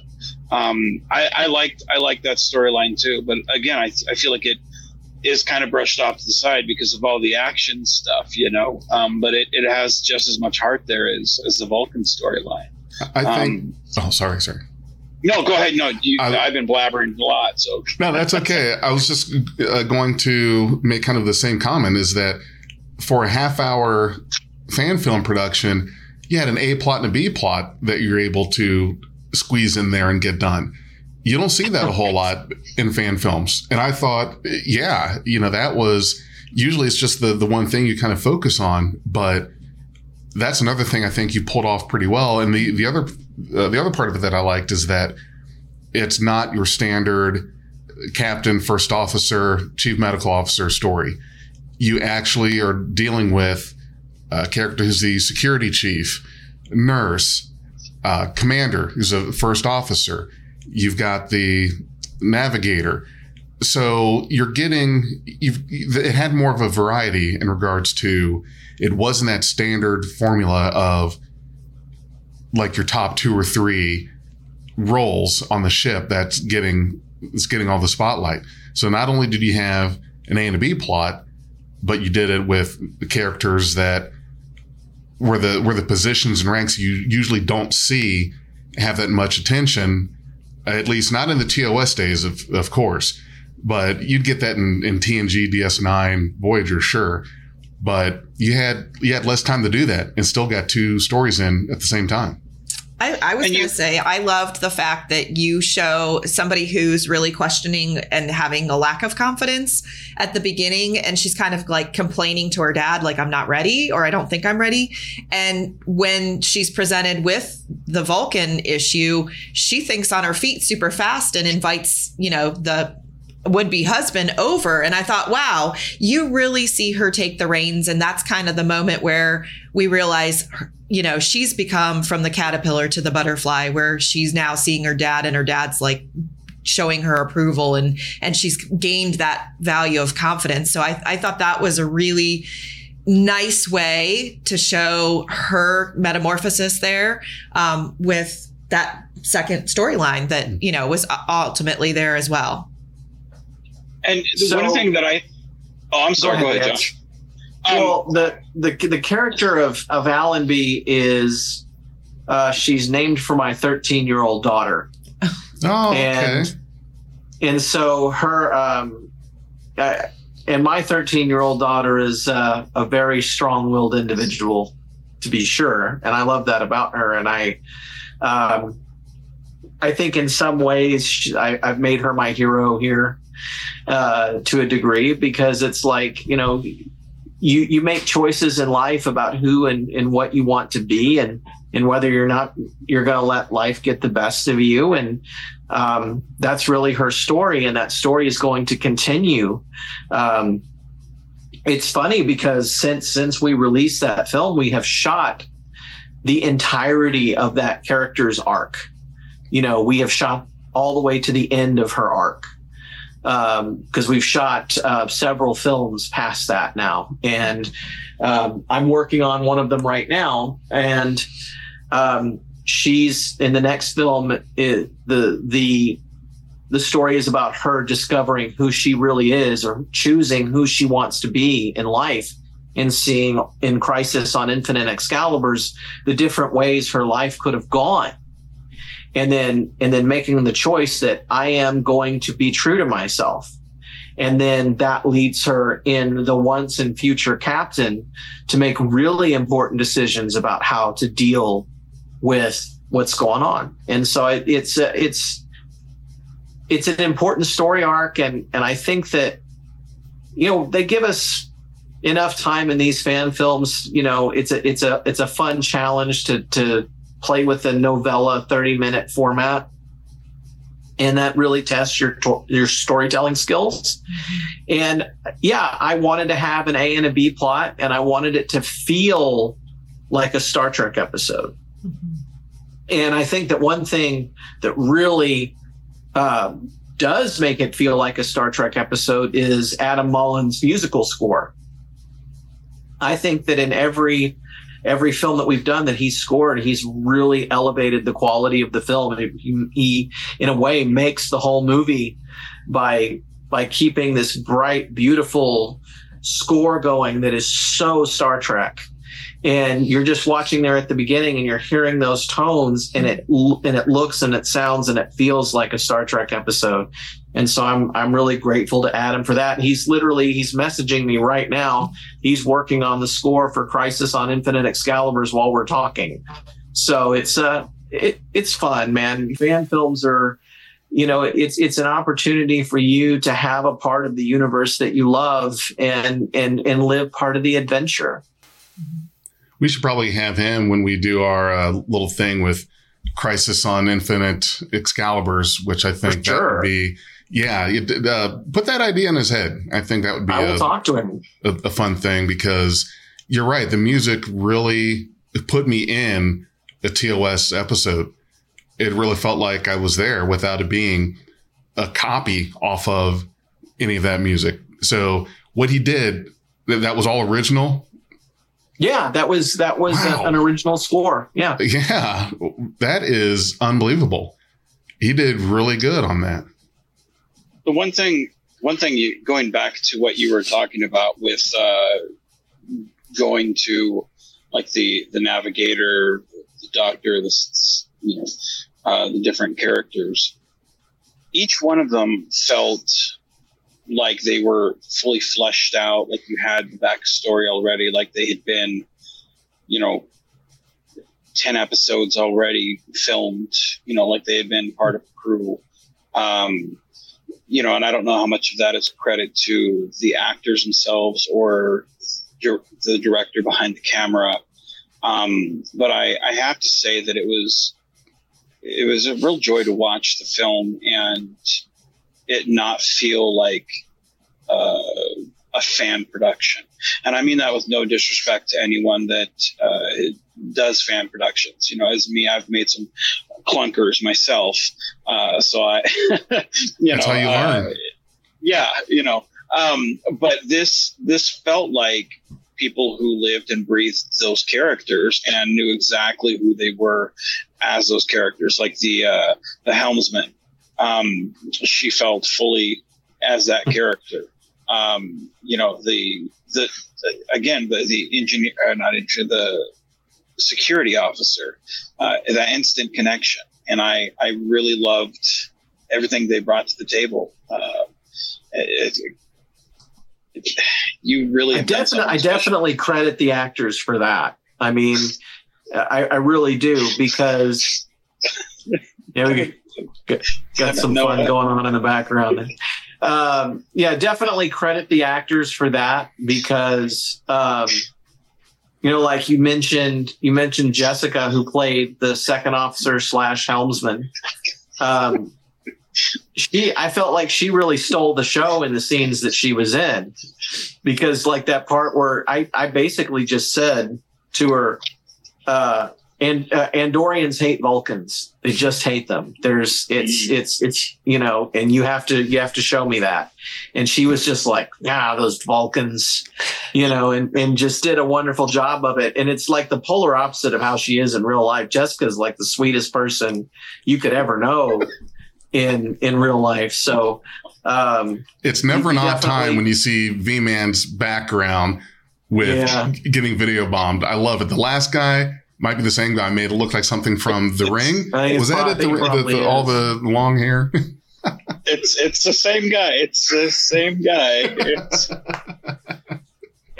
I and love look, it. when you, you you talked about you talked about fan films, you know, here's the thing. I I feel like that, and I like what you call the show critical, not cynical, because so many people, I feel like, try to pick things apart instead of just going into something knowing what it is and trying to enjoy it for what it is. When I watch a fan film, I keep in mind that's what it is, mm-hmm. and I just try to get into the story and enjoy it for what it is. And look, there are a lot of there are a lot of great fan film producers out there that are making wonderful content right now. We're we're in this unprecedented era where there is so much like peace between the different fan film uh, series that are going where we're all working together we're all helping each other we're having cameos in each other's films or working behind the scenes to help each other out. That's rare in film. That's very rare in film. That's very film cool. is very competitive. And so to see to see groups of people working together to help each other this is not normal. It's it's a very beautiful wonderful thing that's happening and i hope it continues. Um, and look i i want to be clear that when i when i talk about mistakes that i made earlier on in doing this i'm not trying to slight anyone else that was participating. I'm not. Um, it didn't work out with with some actors. It didn't work out with some people that worked on the project. Um, you know, that's a thing that happens. Bands break up. Um, stuff happens. You people sometimes have different visions for for things creatively, and there's a and because people come from different perspectives, there is a lot of opportunity in creative endeavors for for conflict and for disagreement. I feel like um, I made a lot of mistakes throughout the course of of doing this, of doing Avalon Universe. And again, we talked about this last time I was on your show, Jefferson. That that's that's a tapestry Mm-hmm. and you and and there's a value to making those mistakes because again like going back to martial arts the thing you want is is you want to lose so that you can understand how to grow Mm-hmm. and if if there's been one thing in Avalon universe it's been the opportunity for a lot of growth and and you have to be able to admit to yourself I made a mistake or I did something wrong and I need to grow from that. And, and there are ways that I had to really look at myself in the mirror before we made this film and go, why am, how am I doing this wrong? And how do I need to adjust my approach in order to be a better filmmaker? And I, I had to change my approach to how I cast the film. And I had to change my approach to how I made the film. And, you know, right now with, with Crisis on Infinite Excaliburs, we were going to release it on Halloween. And that's an important day for me because that's the anniversary of the, the first release we have ever had Ghost Ship. It premiered on Halloween. It was this really neat thing. And I, and the date was important to me, but we, we started looking at the film and watching it and realizing, you know what? This has the potential to be a really unique fan film. And right now it's to quote my friend Jonathan Lane, it's a, you know, it's a 7.5 and it could be a 10. It could be better, you know. And maybe if we just put another month in on some some little very correctable things, you know, if we if if we put a little bit more time on the airbrush, maybe it'll be a way better film. And and I had to just you know, pull my finger off the trigger and do what was best for my movie. And it was hard, but we did it. And and I feel like that the that the film we could have put out versus the film that we will put out, there's going to be a difference in the quality of it. Well, having watched it uh, in early copy, uh, I can tell the fans, um, you guys are in for a treat because it's um, it is it is one of the best ones out there. Um, so you guys are in for something pretty special, and I, I don't say that to I, I don't say that to, to, kiss your ass, but it's um it is it is pretty good. Um, it's it's what like forty some minutes, forty five minutes or so, give or take. Yeah, it's like forty five minutes long. Yeah, and it's it's a it's a quick. It you know I watched it several times, and uh, it goes by so quick. You know, so many storylines overlap everything, and uh, you know, without going into any details, um, it is it is a very quick 45 minutes. Uh, even doing other things and having it as background several times into the film, I'll find myself stop doing what I'm doing and focusing on the screen and losing track of the other things that I'm doing. I mean, that's how good of a film it is, and I I don't do that. I may be a, a one and done type guy for a fan film, and then maybe background noise later. I've watched the film even in its rough draft capacity um, several times just to be like, man, there's so much eye candy on that screen um, on top of a good story. So I mean, you've it, even in the rough draft form, it's it's a great film. So you guys are in, you guys watching are in for a treat. Well, it's it's the direct sequel to this film. It, it the events in Crisis on Infinite Excaliburs directly follow the events of Needs of the One. Oh, okay, nice. So can't wait to see that. So, yeah. So yeah, so they you know throughout the whole throughout the needs of the one, they're like, we got to get, we got to get to the star system to figure out what's going on. Um, and this at the, the very beginning of it, it's like they arrive in that star system to start investigating the mystery. And it's like, wow, it only took us two years to get here. Uh, but, but, you know, better late than never. Sort of a, you know, you go back to uh, Agent of New Worlds. I don't know if you've seen that one. But Agent of New Worlds is sort of the start of that story. Now, of course, uh, Commander Allenby is played by a different actress in that film, but um, that is the start of the the Commander Allenby story, where she crash crash lands on a desert planet trying to rescue her friend. They're rescued by the Excalibur, and then Needs of the One is like two or three days later. And then Crisis on Infinite Excaliburs is like two days after that. So um, it, it, it, it all just kind of directly correlates as far as a, a storyline goes. And then um, we have another storyline going on with um, our classic Avalon universe characters, uh, Captain Derek Mason and Jamie Archer, who have been with us since Ghost Ship. They were killed off supposedly in an episode, uh, uh, in some episodes early on. They they returned um, and ha- ha- took up the mantle of a new storyline that started um, in our film Cosmic Stream. And then in, at the end of Agent of New Worlds, there's um, there's like a post credit scene that picks up on that story a little bit. But then what we were going to do is we were going to do like a, a, a parallel hero's journey where you would watch a story about Commander Allenby and the Excalibur for 30 minutes. And then after that, there you'd watch a, a post credit scene that was maybe five minutes long about Captain Mason and Jamie Archer. And we just decided instead of doing that, let's just give them their own film. And so we took like about three post credit scenes and put them together and created a film we released in July called Knights of the Void.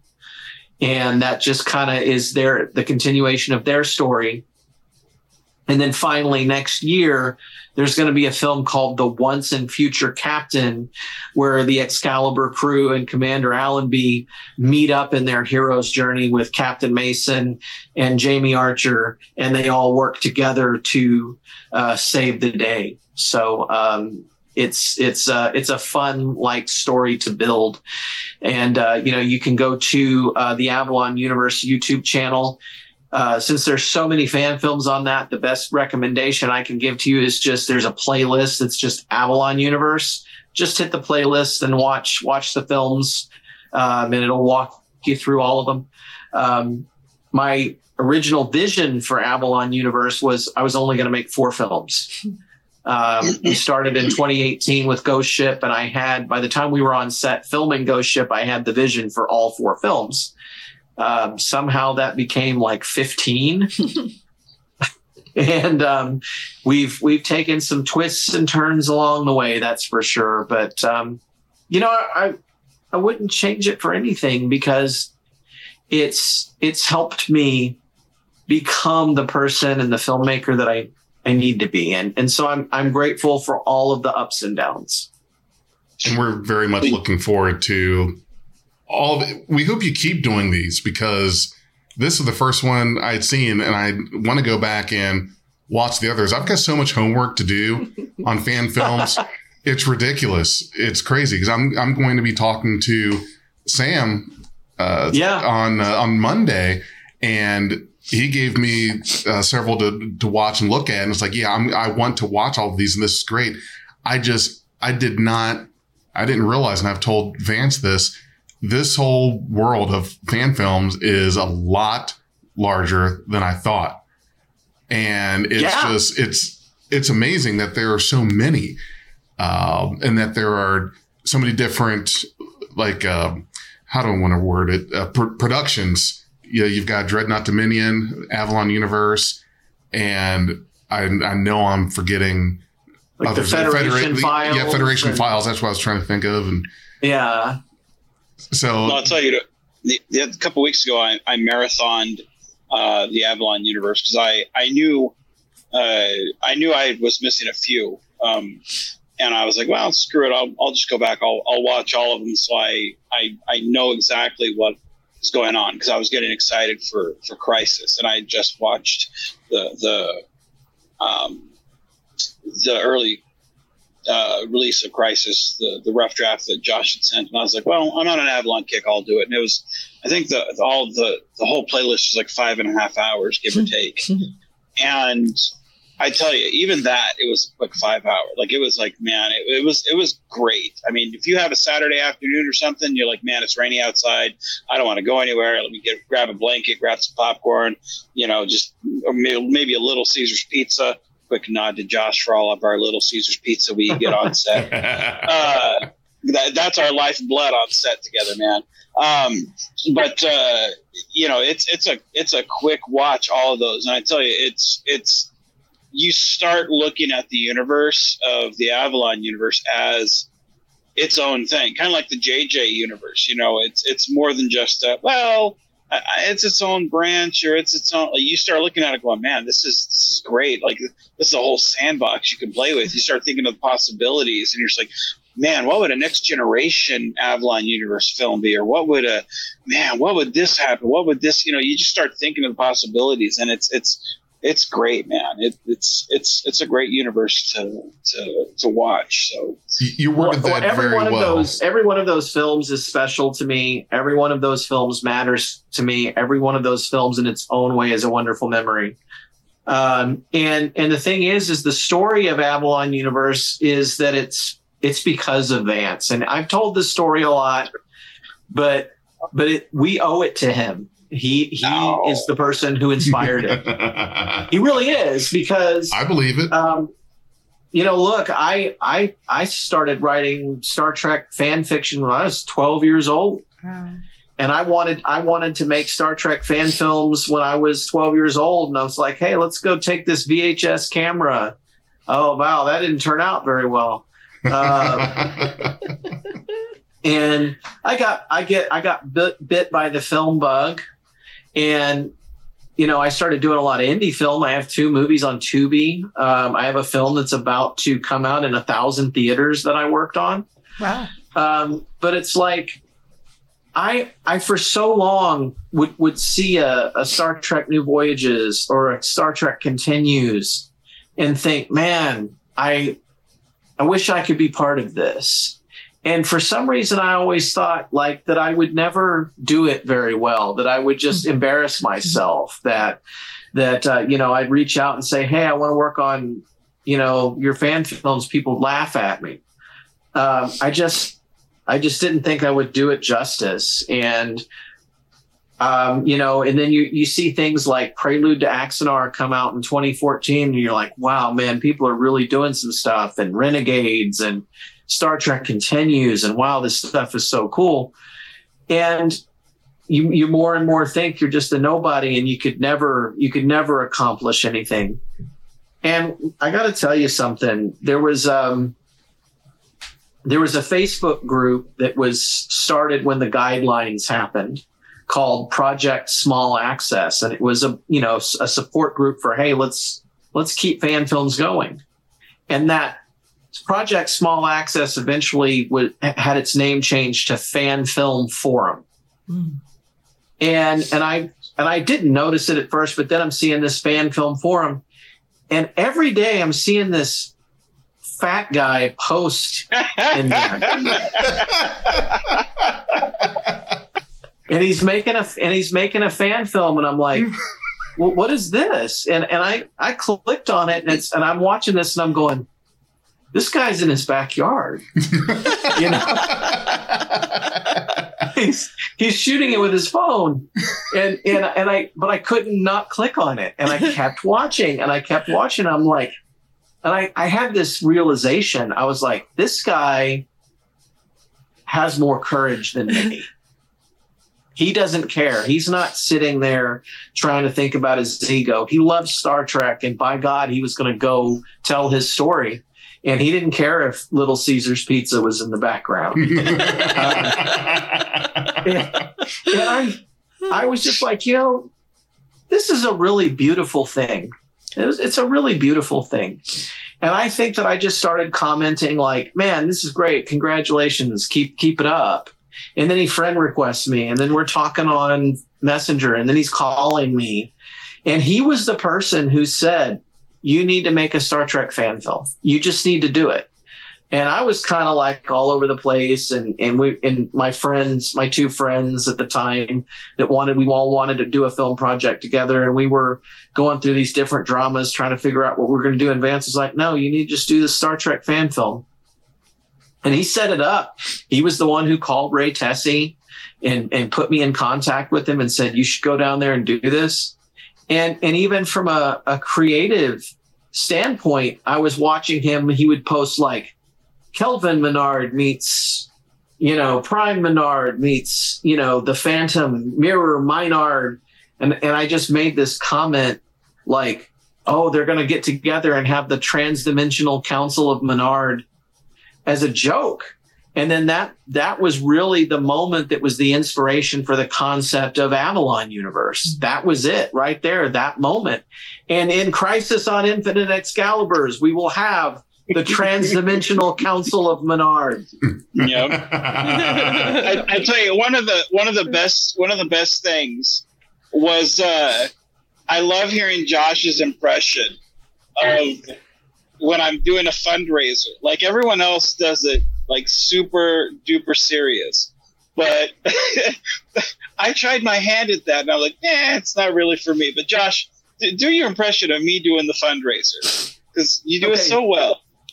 Okay, so um, all right, so I had done I had done my video in that regard, and this is in 2021 where I'm like, all right, give us you know, with your help, we can do this. And this, this year, we're going to make these fan films. And I, and I set up and I did this really complicated light setup with my camera and I did like 20 takes and I, and I spent like a whole day editing it and it was like really polished. And I was like, great. And then Vance does this, right?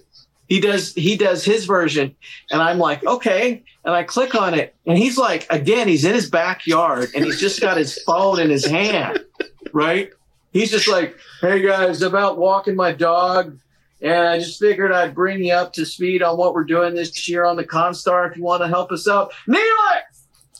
Neelix! Come back son! Come back! Anyway so we're gonna do some brand new co- neelix! No, don't go, don't go past the tree, son. Uh, we're gonna do some great stories with the Neelix. he's, he's talking about like the fan films he's gonna do and why you should donate, and he's yelling at his dog. and I'm like, and I and I and I questioned everything. I was like, maybe this is you know, no one's gonna remember what I did. You know what I mean? You're gonna remember this. Shit, I love it.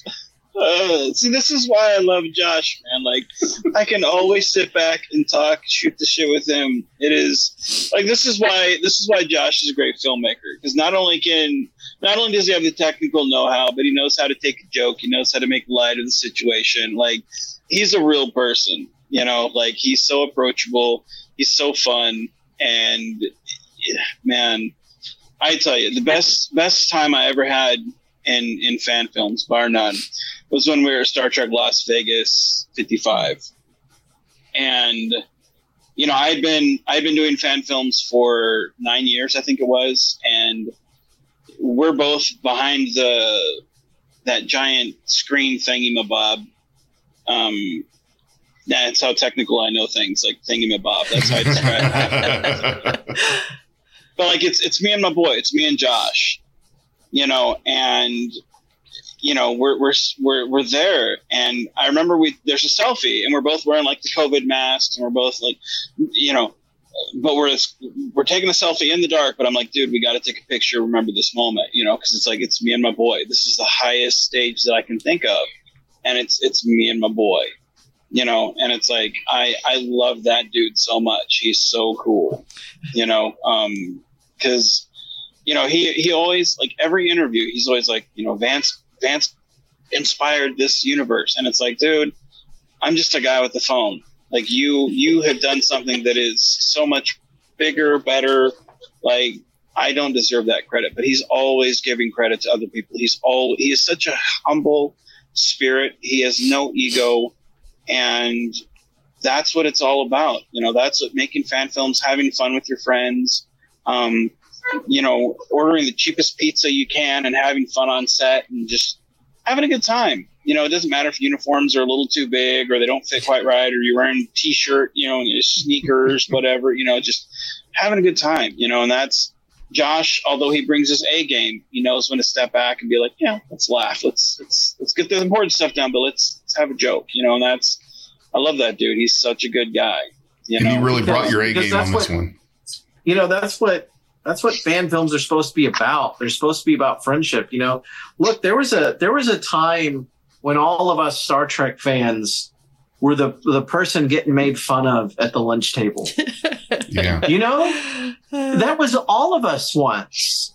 We were all getting made fun of because we were more into star trek than we were basketball or whatever else I really Everything else. Yeah, I really You know? was not an open Star Trek fan that much in, in school, but you know, it got to a point where I kind of, as a Star Trek fan, came out of the closet. I embraced being a fan and for people to know it because it seems silly. Like, wait a minute, why, why am I like acting like this is something I don't want anyone to know about? I I I uh, went into the closet, you know, like I was very much uh, an out Trekkie when I was in elementary school, and then when I became a teenager, I sort of just hid it, you know, and tried to be more uh, approachable and mainstream and all of that kind of stuff, and it was just stupid. Um, you're not being who you are. And the fact is, is that this is an experience so many of us can relate to we should be here for each other. We should be here trying to unite over what brings us together, not what separates us. Um, we, we all need this support group. We all need this, you know, we get into to fan films to make us happy, not to get angry, not to not to fight with anyone. We do this. And the way that I view Star Trek fan films is that I was going through a hard time in my life and I made a Star Trek fan film and it brought me an immense amount of happiness. Mm-hmm. And I look at other people that want to do this and I think they should have that too. They should have that too. And so I try when I can to help out with that or to be supportive of that. And Vance and I, we, God, we've been through a lot. And, and when we got to Star Trek Las Vegas, and it took some effort for both of us to get there, that that was it was so wonderful to just be with it. I've only met Vance in person three times. Hmm. And so that was the second time that I had seen him in person. And at that point in time, I hadn't seen him in person in two years. And so we spent like three days together hanging out and it was so cool. And I, you know, he talks about that moment. It's, it's special for a lot of reasons. Rod Roddenberry watched a fan film. Rod Roddenberry watched Cosmic Street. You know, wow, who can say that? That's amazing. But because they, they were playing our films at, at Star Trek Las Vegas. And I told Vance, I said, that's really, you cool. got to understand this is, this is a stage where they're interviewing breaks where they're interviewing Denise Crosby or Michael Okuda or people, real Star Trek people, and they're interviewing you on that same stage. That means that you have your own corner of the Star Trek universe that is has made it and people have seen it and they can never take that away from you. Your character is just as relevant and matters just as much as Captain Kirk or Captain Picard.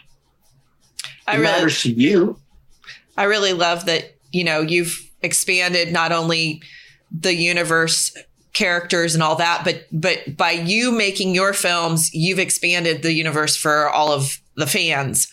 So, uh, you know, you talk about making something that makes you happy. This is definitely something that, you know, for some of us who just have an appreciation and love the whole fandom, you know, we have another avenue to go down of watching something that, you know, we can see qualities there, you know, storylines are there and it's it brings us that extra realm in there as well. So, you know, we appreciate that from from this perspective. Well, thank you. I let me tell you real quick what my favorite moment was at STLV that year.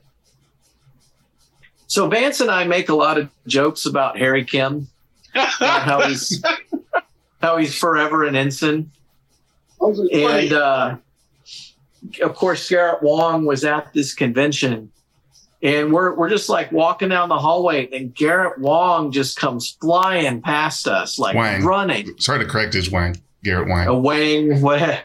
He runs past us, and I just shouted, "He's running for that promotion!" and he just he's just like, "You," and keeps going. And we also we also have the picture of that selfie with him in the background. Like it was. Yeah. I was I was so disappointed. Dude, we did. We did. We if we were ever going to get kicked out, it was going to be because of that. You know, uh, I was so disappointed. The only picture I didn't get was like he's leaving, and I'm like, "Can I get a picture with you?" He's like, "Yeah," and I'm, like, and I'm desperately searching. I'm looking around, like, "Where's Josh?" If I could have been like mecha neck, like with my neck extended, looking around for Josh, I would have oh so grabbed him. Like I would. That, that's the only picture I really wish I could have gotten was me, Josh, and him because like we're always talking about uh, you know Ensign Kim. I mean, hell, we even put that in our film where 32nd century, you know, there's Menard on his bridge and he's like Ensign Kim. You know, I mean, we're, we're always making, and I only put that in my film because I wanted to make Josh laugh. You know, we're always making jokes about Ensign Kim.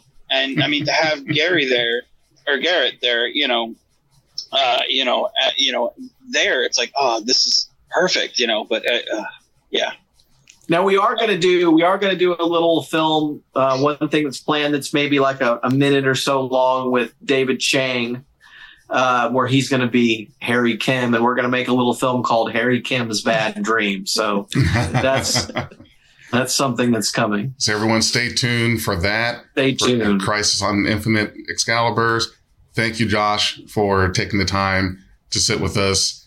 And I'm you like Josh or Joshua? I always feel like I should. It I should doesn't ask that. matter. It's either way is fine. Okay, all right. But I, you know, thank you, Jefferson, for for having me and and taking the time to appreciate what we created. It it does really mean a lot. Your show's great, man. I I'm really impressed, and I cannot wait to see you as Captain Sisko in a fan film. I'm real excited about that. That's what I may I'm have to make you Captain Sisko in one of my films someday. That's what I'm hoping for. Now, because it's no shave November, I don't look like Sisko right now, letting the the beard grow out. And I see that look you're giving me. I saw that. I s- because I see you right there on the screen. Oh my God, really? So, but yes, I can whip myself right into a Captain Sisko look pretty quickly, and I would love to do that. And that is, let's do it, man. Absolutely. And I've I've even got.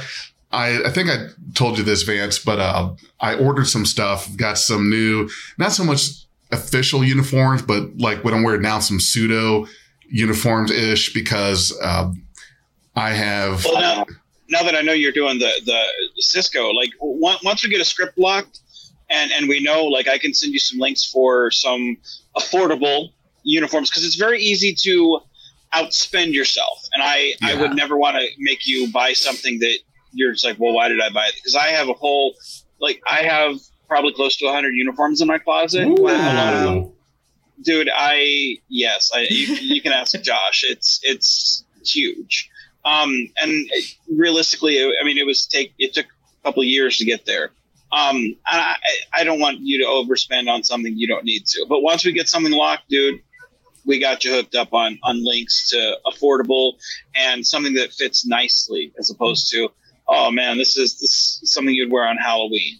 So i don't because I and and as a large guy, I don't like stuff that doesn't fit me properly. So I will make it we'll make it work for you, man. You're going to be my resource because we're two big guys, and so Yes, you know, we yes, need I- uniforms with a little extra fabric to it.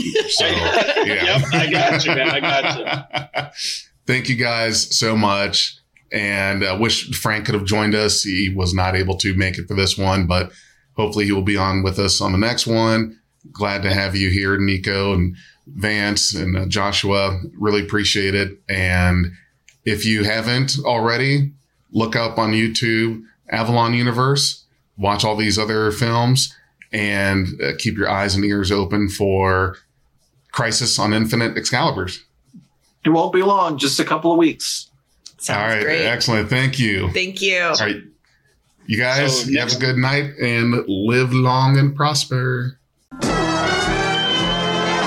If you enjoyed this podcast, you can support us at patreon.com slash beyond trek. We are Beyond Trek Podcast. Lower your inhibitions and surrender your years. We will add inspirational and hilarious Trek content to your day. Your attention will adapt to subscribe to us. Resistance is futile.